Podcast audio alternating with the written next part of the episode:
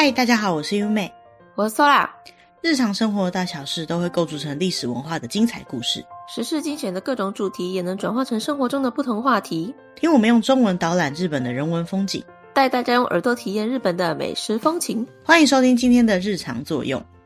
那这集上架的时间呢，预计是在二零二四年的一月二十八号。今年呢，有一个日本的节气呢，会在下个礼拜到来，就是节分。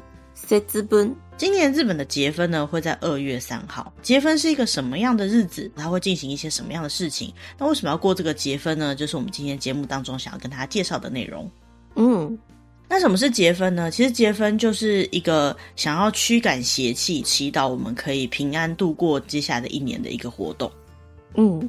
结婚这一天呢，通常就是立春的前一天。那以前的人相信说，在很多季节变化的时候呢，可能就会有一些比较不好的事情发生，所以在这个时候呢，进行一些祈愿的仪式呢，就可以祈祷一年都是健康、幸福、平安的。嗯。除此之外呢，在江户时代的日本呢，他们认为春天是一年的开始，所以才会有春节的概念嘛。那既然春天是一年的开始的话，要开始新的一年的前一天，就会很像是过年除夕的感觉。那除夕这天呢，当然就是应该做一些大扫除，最主要就是希望可以把比较不好的事情给赶走，接下来迎接来的都是好的事情。嗯。那事实上呢，节分其实一年有四次，分别在立春、立夏、立秋、立冬的前一天。但是通常最重视的呢，会是在立春前的这一天，因为它是一年的开始的前一天嘛。但事实上，每一年立春会是哪一天呢，却是不一定的。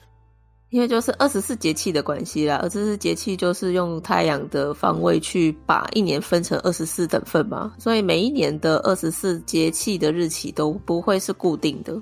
就像每一年都会有闰年之类的，所以说立春的日期不一定的话，结婚也就是立春的前一天呢就不一定了。所以像今年结婚会在二月三号，那通常都会在二月二号到二月四号这段时间啦。所以说，如果想知道每一年结婚什么时候，就要去查一下日历才会知道。嗯，那具体来说，结婚这一天要做些什么事情呢？通常比较知道就是要撒豆子，还有要吃惠方卷。嗯。那为什么会需要撒豆子呢？那是因为在以前的人会觉得说，所有会让人生病或者是灾害的源头呢，都是鬼造成的。那什么是鬼呢？其实鬼就是所谓的邪气啦，也就是说我们眼睛所看不到的那些造成我们疾病啊、灾害啊、饥荒或者是恐惧等等的这些事情。既然是眼睛看不到的东西呢，它就是比较没有具现化的东西。所以呢，在以前日文呢，他们就把这个东西叫做隐。隐藏的隐，而隐这个字呢，就叫做欧尼。后来再把这个欧尼呢，再转换成鬼这个字，所以呢，就把鬼这个字当做是邪气等等不好的事情象征的一种说法。那也等同是以前的人们对于这些无法预测的灾害，那种心里面的恐惧的具象化的表现。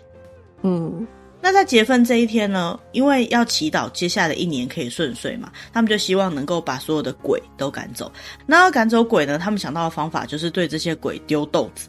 为什么是豆子？感觉攻击力很低耶，而且好像丢完以后还可以拿来吃，这样的确他们是会拿来吃的。借风会撒豆子的由来呢，据说是来自于中国传统会进行的一个叫追挪的宫廷活动。追拿欧尼亚来，这个好像是两种不同的念法。嗯，这个追挪的活动呢，挪这个字呢，就是一个人旁边是一个困难的难。追挪据说是一个传统的宫廷活动，它是由一些身份比较高贵的贵族呢，拿着陶制的弓，还有芦苇制的箭，去追打鬼这样子的一个活动。这个活动在日本的奈良时代传到了日本，在这整个追挪的仪式里面，有一个部分呢，叫做斗打。马梅乌鸡。豆子的豆，豆打这样的动作呢，就有点类似现在接分的丢豆子的活动，所以这样的活动后来就传到了民间，也就演变成后来在接分丢豆子这样的一个传统了。嗯，现在的日本呢，也会在每年的二月三号去进行一个追挪会。追乃这个追挪会呢，基本上也就是驱邪驱鬼的一个活动，通常都是在寺庙进行的。那一般的人主要就是要丢豆子。嗯。不过，究竟为什么要撒的是豆子嘞？撒别的东西不好吗？撒米好像也可以啊。丢石头好像更有功能吧？之所以是豆子呢，其实有很多说法，因为毕竟这是太久以前的传统流传下来的结果了。其中一个说法呢，是说豆子呢，它可以有效的消灭鬼，因为豆子在日文叫做麻妹，妈的话就是魔鬼的魔的意思，而妹的话呢，就是灭绝的灭这样的音，所以呢，麻妹这个字本身就是那些妖魔鬼怪都灭绝这样的意思。再加上呢，日本传统来讲会认为五谷具有驱邪的功能，豆类也是属于五谷之一，所以呢就相信说豆子上面呢有一定程度的效果，可以驱除这些不好的鬼。那再加上，其实我们现在在讲的这个丢豆子，它丢的豆子是有炒过的豆子。之所以要用到炒过的豆子呢，其实也有几种说法。其中一个说法呢，比较像是传说故事啦。很久以前会有一些鬼会吃人，那神明呢，为了要阻止这些鬼，他就想到一个方法，就告诉鬼说：“你现在不可以吃人，我现在给你一些豆子。这些豆子如果长出芽的时候呢，你就可以吃人了；如果还没长出芽的话，你就不可以吃人哦。你这样吃人的话，我要惩罚你。”神这样跟他讲完之后，就把豆子交给了鬼。所以呢，鬼就听了神的话，一直在等着这个豆子发芽。不过怎么等呢？芽都不会冒出来，因为那豆子已经炒过了，熟的豆子当然就不会发芽了。感觉神不讲武德啊。好像用骗的感觉，所以呢才会是用炒过的豆子来撒。那另外还有一种说法呢，是因为炒过的大豆呢，在日文“炒”这个字呢叫做“いる”，就是用慢火下去炒这样子的动作，跟射击的“射”也是“いる”这样的音是一样的。再来豆子的这个日文呢叫做“まめ”嘛，刚刚有介绍过。除了可以把它解释成“ま”是魔鬼的意思之外呢，“め”的部分呢可以把它解释成是眼睛。 所以炒豆子的这个日文呢，就有同样的音可以解释成是射魔鬼的眼睛这样的意思。まめをいる、まのめをいる这样的意思。所以呢，他们就会认为说要用炒过的豆子，也算是用谐音的概念啦。总之呢，都是驱邪的效果。嗯。 怎么样去做这个丢豆子的动作呢？首先，我们要在那天晚上之前准备好福豆。福豆呢，就是在结分这一天炒的豆子，所以注意要在结分那天炒。准备了这个炒的豆子之后呢，他要先用木盒，就是以前他们在装米的单位的这种升，或者是三方之类的这种供神用的容器去装这些炒过的豆子。如果家里面有神坛的话呢，就要先供在神坛上面，比较像是在储备它的魔力的概念啦。那如果说没有神坛的话呢，也是要先把豆子准备好，然后到了晚上的时候呢，就要开始把窗户跟门打开，一边喊着“鬼在外”，哦，你要说的，然后一边把豆子往外丢。扫完之后呢，概念上就把鬼往外赶了嘛。接下来就要进到房间里面，然后把所有的门窗都关起来。要把门窗都关起来的原因，就是为了不要让这些鬼再进到室内来。进到室内之后呢，他就要继续讲“福在内”，福库啊乌鸡，然后一边喊着“福在内”，往家里面也丢一些豆子。所以这样不就家里跟家里外面都是豆子了吗？嗯，现在的人的住宅方式有时候不太适合这样撒豆子，就会有一些替代方案啦。比如说，如果住公寓啊，或者是一些比较不太适合撒豆子的地方，他们可能会把整包豆子往外丢，到时候要去打扫的时候呢，只要把整包豆子捡回来就可以了。那像在室内的话呢，也会用小袋子装那些福豆，然后在室内撒豆子的时候呢，就用这种袋子来丢。那时候要回收起来就会比较容易一点了。嗯，才不会被人家认为是在乱丢垃圾。对啊，尤其是比如说家里面，或是有一些缝隙比较小的地方，那些豆子都掉进去的话，好像也不太好，要整理起来就会比较不容易。那算是也是现代人的一种智慧啦。嗯，撒完豆子之后呢，这整个活动还没有结束，最后呢还要吃豆子，吃掉你撒去的那些吗？嗯，那个撒在地上的可能就脏了，就不要再吃那些了。通常我们在准备豆子的时候会准备多一点啦。那在撒之后呢，还会剩下一些豆子。吃这些豆子的时候呢，也是有一个诀窍的，就是要吃跟你的年龄数量相同的豆子，或者是比你的年龄数量再多一颗的豆子。比如说你如果是二十岁，那你就要吃二十一颗豆子。这个概念呢，其实跟我们冬至的时候要吃汤圆是蛮像的。华人社会里面呢，我们通常习惯在冬至的时候会吃汤圆，我们都会说吃了汤圆就长了一岁。那在结婚吃豆子也是类似这样的概念，因为在很多地方呢，他们会把结婚视作为是你长一岁的那一天。比如说，有些人会认为是过年的时候就长一岁嘛。那结婚在过去呢，其实就是一年新的开始的前一天，也就是说，过了这一天，你就跨了一年，也就长了一岁。既然长了一岁的话呢，他们也借由吃这个豆子呢，为自己新的一年来做祈福。那每一年吃的豆子的数量越来越多，就代表自己的年龄越来越增长。这个在日文呢叫做年取豆。年取豆。年取呢，就是又多取得了一年这样子的概念，也跟取得豆子的谐音有点接近，所以呢，就代表说吃了这豆子之后呢，大家都可以健健康康、平平安安，然后不容易生病。还好冬至的时候不用吃自己年龄一样的汤圆。嗯，感觉会蛮饱的，而且 有点吃太多。这个汤圆吃那么多不好，消化。其实豆子也是一样啦，所以我在想，那七八十岁的老人家好像也没办法吃到 七八十颗的豆子吧？不过这算是一个祈愿的意思啊，嗯、尤其是小朋友，从三岁、四岁、五岁开始，每一年可以吃越来越多颗的豆子。光是这样子想想，就会觉得说很有期待的感觉。嗯。近几年呢，除了在结婚这一天要丢豆子以外呢，还有另外一个在结婚会进行的习俗，可能是大家比较容易在去日本玩的时候，或者是在看日本的日剧啊，或者是在逛日本的网页的时候，蛮常看到的习惯，就是吃惠方卷。惠方卷呢，就是在结婚这一天吃的寿司卷的意思。所谓的惠方呢，就是在那一年里面最容易有机会可以得到金运或是幸福的岁德神呢，他所在的方位。嗯，惠方的方向呢，其实每一年都不一样的，所以每年知道惠方是哪一个方向，然后朝着这个方向的话呢，就会有很多好事情发生，一切都会比较顺利。这样的传说，所以说那个睡德神每年都会跑来跑去，是不是？嗯，好像蛮活泼的，每一年都在不同方向，大家都在找这个惠方在哪边。不过事实上，每一年的惠方呢，是有一种特别的方式来决定的，这种方式叫做时干。时干。时干呢，就是在阴阳五行说里面，一般我们讲到的甲乙丙丁戊己庚辛壬癸，也被表示在历法上面。从这些食干里面再去算出数字方位之后呢，就可以算出那一年会方的方向。听起来很像风水。嗯，其实概念都蛮像的，因为阴阳五行说跟我们传统的风水概念也是蛮接近的嘛。那顺带一提呢，今年的会方在哪边呢？二零二四年的会方在东北东的方向，所以就是东北边再偏东边一点点的意思吗？对，二零二五的话呢，会在西南西；呃，二零二六呢，会在南南东；二零二七在北北西。嗯。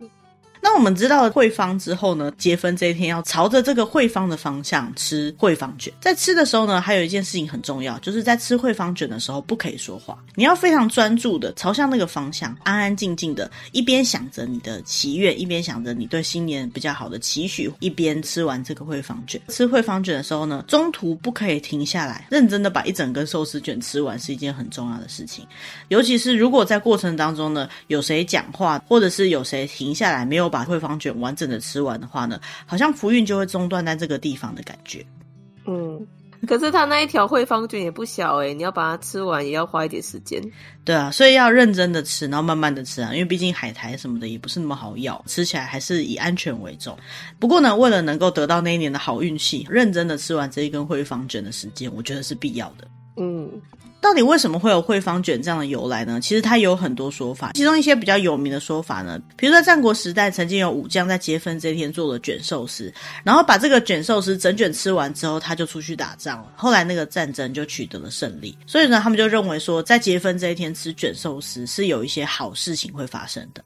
那另外一个说法呢，是在江户时代的中期，他们会在结婚的时候把一些腌制物包进寿司卷里面。然后不要把这个寿司卷切开了，而是直接整根拿来吃。然后那时候也发生了一些好的事情，所以后来才有会方卷的这种习俗。嗯。其实还有一些其他的说法，比如说这个惠方卷一开始是来自于花街，就是以前的一些风月场所啦。那以前在大阪那边呢，因为整个贸易比较昌盛的关系，所以呢就有很多人会在那个地方进行一些娱乐活动。那以前在风月场所工作的这些艺妓们啊，他们为了取悦客人，他们就使用卷寿司，然后再跟这些客人进行游玩。啊，不过这个比较难解释，说为什么是在结婚这一天会吃到惠方卷啦。其他还有一种说法呢，在江户时代后期一直到明治时时代，因为这个时候呢贸易非常的昌盛，所以呢他们都会去做一些事情，希望能够贸易越来越昌盛，当然就是无病无灾啊，然后整个家庭可以圆满，所以才会吃惠方卷。所以看起来呢比较像是可能某一些人吃过这个惠方卷之后就发生一些好事，或是有一些商家呢他会希望能够在结婚这个时期呢多卖一些寿司卷。那在当时的广告里面呢就有写到说，朝向惠方不发育的整卷吃完就会有好运降临，这样子的广告词看起来呢，就好像是现在的惠方卷的原型。嗯，所以讲起来呢，惠方卷到底是谁让它流行起来的？应该就是这些商家啦，主要就是广告造成的。不过一直到现在，到了结婚，满街都可以看到在卖惠方卷，会变成大家普遍都会进行的这种习俗呢，应该就是因为这些商家的广告造成的。像在一九三零年代，就有一些寿司店就打出结婚的时候就要吃惠方卷，然后在一九七零年代呢，还有一些专门在做海苔等等商家呢，也在广告关于惠方卷的由来。在这些广告里面呢，都有记载到。说这就是以前人的智慧，或者是以前人传承下来的习惯之类的，就把这个惠方卷建立成好像是节分的时候一定要吃的一样食物了。嗯，就跟中秋节不知道为什么一定要烤肉一样的道理哦。嗯，据说中秋节一定要烤肉，好像跟当时某一家烤肉酱的广告有很大的关系嘛。那时候他们说一家烤肉万家香嘛。嗯，那在日本呢，对于惠方卷的流行，其实有一家厂商造成了推波助澜的效果。这家公司呢，就是 Seven Eleven。在一九八九年的时候，广岛那边有一部分的 Seven Eleven，他在结婚这一天开始卖一些粗卷的寿司，就是比较大卷的寿司。那那个时候呢，他就用惠方卷这个名字来开始贩卖。也因为这样的关系呢，惠方卷的知名度就越来越增加。一直到一九九八年，全日本的 Seven Eleven 都可以在结婚这天买到惠方卷。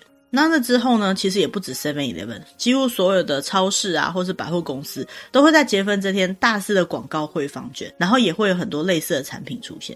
嗯。那一直提到的这个惠方卷，它是一种特别的寿司卷嘛？在某些地方呢，这些惠方卷就是一般的粗的、比较大卷的寿司。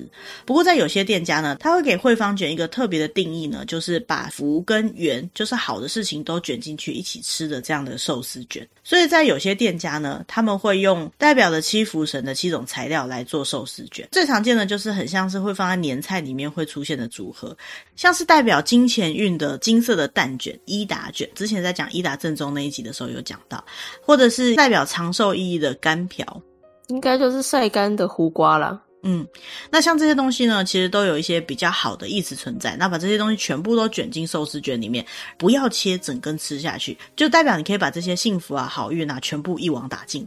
嗯。不过讲到寿司卷呢，其实我们之前在节目里面有介绍到寿司的时候，主要是介绍握寿司。有机会呢，可能再跟大家介绍关于寿司卷的一些比较有趣的知识。嗯，所以再讲回来呢，在结分的时候，除了炒的豆子以及惠方卷之外呢，还是有一些会在结分的时候吃的比较有好的寓意的食物。嗯。比如说还算蛮有名的呢，就是结分面。之前我们在讲到日本过年的习俗的时候呢，就有提到说他们在过年的时候会吃过年面，就是 toshikoshi soba。过年的日子要吃面的这种习惯呢，其实在日本从江户时代开始就有了。结分作为新的一年开始的前一天呢，就会像是一般过年的传统一样呢，会吃 toshikoshi soba。那在结分这天吃的就是结分面。那为什么会在结分这天吃这个面呢？最主要就是希望能够斩除一些厄运啊，祈愿能够健健康康的。那在现在日本荞麦面比较有名的，像是岛根县的出云啊，或者是在长野县那个地方呢，也都还保留着这种吃节分面的习俗。嗯，那另外一个会在节分的时候吃的食物呢，是沙丁鱼，伊瓦西。那为什么在结婚的时候要特别吃沙丁鱼呢？其实这个习俗比较常见是在西日本，是因为在结婚的时候呢，他们习惯会用一种叫棕树的树枝，这个棕就是一个木在一个冬天的冬，棕树的树枝呢，去串着这个沙丁鱼的鱼头，然后把它装饰在玄关的地方，他们把这个称之为棕若。这个若呢，就是一个鱼在一个弱小的弱，也就是沙丁鱼的意思啦。那为什么要装饰这个东西呢？最主要的原因是因为沙丁鱼还蛮臭的。嗯，鬼呢，据说很不喜欢这个沙丁鱼的臭味，甚至没办法接近。再加上他们使用这个棕树的树枝串着沙丁鱼的话，如果鬼靠近的话，鬼的眼睛就会被这个棕树枝给刺到，鬼就不会靠近有装饰的这个中弱的玄关了。嗯，不过头的部分如果被拿来做这个中若的话，那身体的部分怎么办呢？就只好把它拿来吃了。沙丁鱼其实算是一种比较容易坏掉的鱼啦，所以他们在处理沙丁鱼的时候呢，通常会撒很多盐，然后把它晒干。这样子撒了盐之后晒干的沙丁鱼呢，就叫盐沙丁鱼。西欧伊瓦西。那所以呢，这个盐沙丁鱼就变成在结分的时候蛮常会出现的一道料理了。嗯。但在每个地区呢，通常会有不同的传统。关东地区呢，他们在结婚的时候还会吃一种料理，叫做卷仙汤。那这个卷仙汤呢，就是有一些素食的食材，像是萝卜啊、红萝卜、牛蒡、豆腐等等去煮出来的一种汤。嗯，看得出来说这道料理吃起来会很健康，感觉就是对身体很好啊。嗯，所以这个选仙汤呢，也是祈祷身体健康的一道料理啦。它的由来呢，就是寺庙的一些精进料理，就是寺庙那边吃的一些素食料理。嗯，其他会在节分吃的食物，还有像蒟蒻，因为以前人会觉得说蒟蒻是一种可以清肠胃的食物，如果吃蒟蒻的话呢，就有机会可以把身体里面不好的东西给排掉，那也是一样是可以强身健体的食物，所以要在节分这一天吃。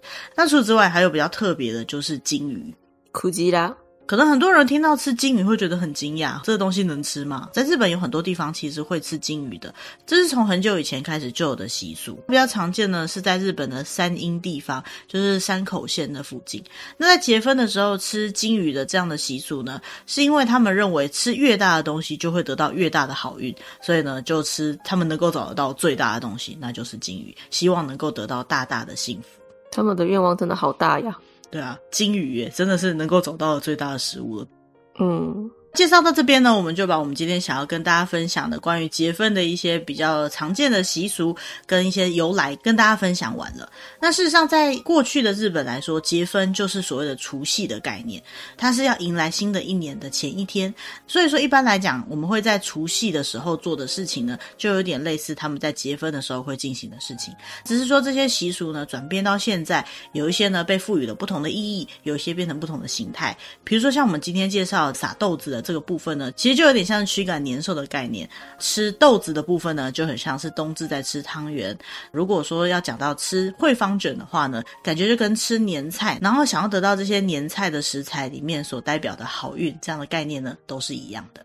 嗯，讲到结婚呢，我们还找到一些蛮有趣的小趣闻。其中呢，比较好玩的就是，据说在日本呢，有一个姓氏他是不会去做撒豆子这样的活动的。这个姓氏呢，就叫做瓦达那杯，就是渡边。也不是太罕见的姓氏啊。嗯，那为什么这个姓渡边的人他可以不用撒豆子呢？据说这个姓氏呢，他比鬼还强。这个传说呢，就是来自于平安时代，那时候有一个武将叫做渡边刚。那这位渡边刚呢，是一位很强的武将，他曾经打跑了非常多的鬼，鬼都怕他。鬼只要听到这个渡边的姓氏呢，他就吓到都跑掉了。所以，如果姓渡边的人只要报上自己的姓氏呢，他就算不去撒豆子，鬼也不会靠近他。所以，他就是一个不用撒豆子的姓氏。嗯，他就可以直接报上名来，然后就取代了撒豆子这个动作。对，因为鬼都怕姓渡边的。那除此之外呢，其实在日本有一些神社，它是在祭祀鬼的，或者是他的姓氏里面本身就带有鬼字的，像是有一些姓氏叫做鬼头啊等等的。那这种情况下呢，他们在撒豆子的时候就不会喊出“鬼在外”这样的说法。呃，因为他们自己名字里面就有鬼了。对啊，总不能把自己赶出去嘛。那所以呢，像这样子，根据每个地区不同，或根据姓氏不同呢，结婚的做法呢，也多多少少会有一些小小的差异。这也算是在我们了解结婚的习俗的过程当中，觉得比较有趣的部分。嗯，诶，那讲到结婚，宋你有没有曾经在结婚的时候去日本玩过？好像没有呢。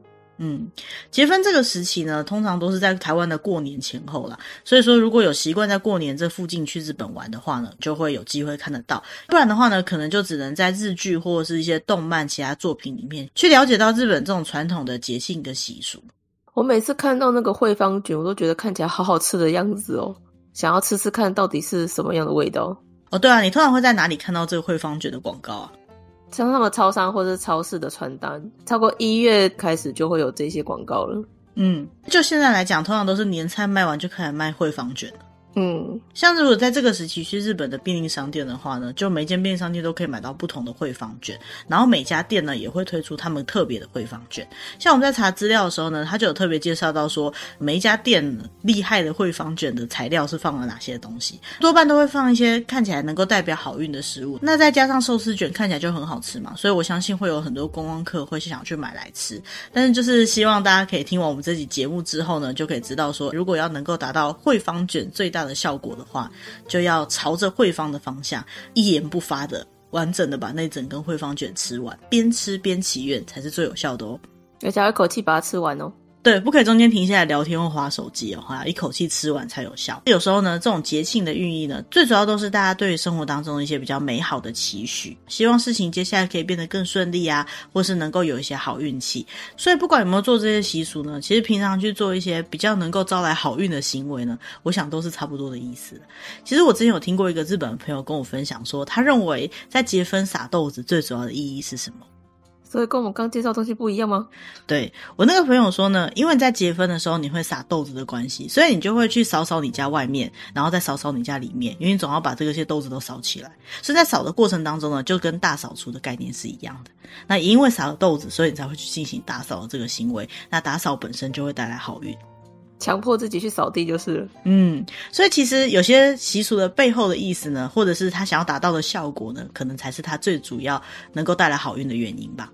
嗯，好，那今天想要跟大家分享关于结婚的内容就到这边。那如果对我们介绍的内容有兴趣的话呢，也可以参考节目的资讯栏位，那里有我们参考的文章，可以看到更多比较详细的内容。嗯，那如果对我们的节目内容有任何的建议，或是有什么想要听到的内容的话呢，也欢迎利用节目的资讯栏位，那里有我们的 email 可以跟我们联络。嗯，从二零二四年开始，我们在 Spotify 上面也有开启了留言的功能。如果有任何想告诉我们的事情的话，也可以直接利用各个平台留言方式告诉我们哦。嗯，那今天的主题就到这边，我们下周见，拜拜，拜拜。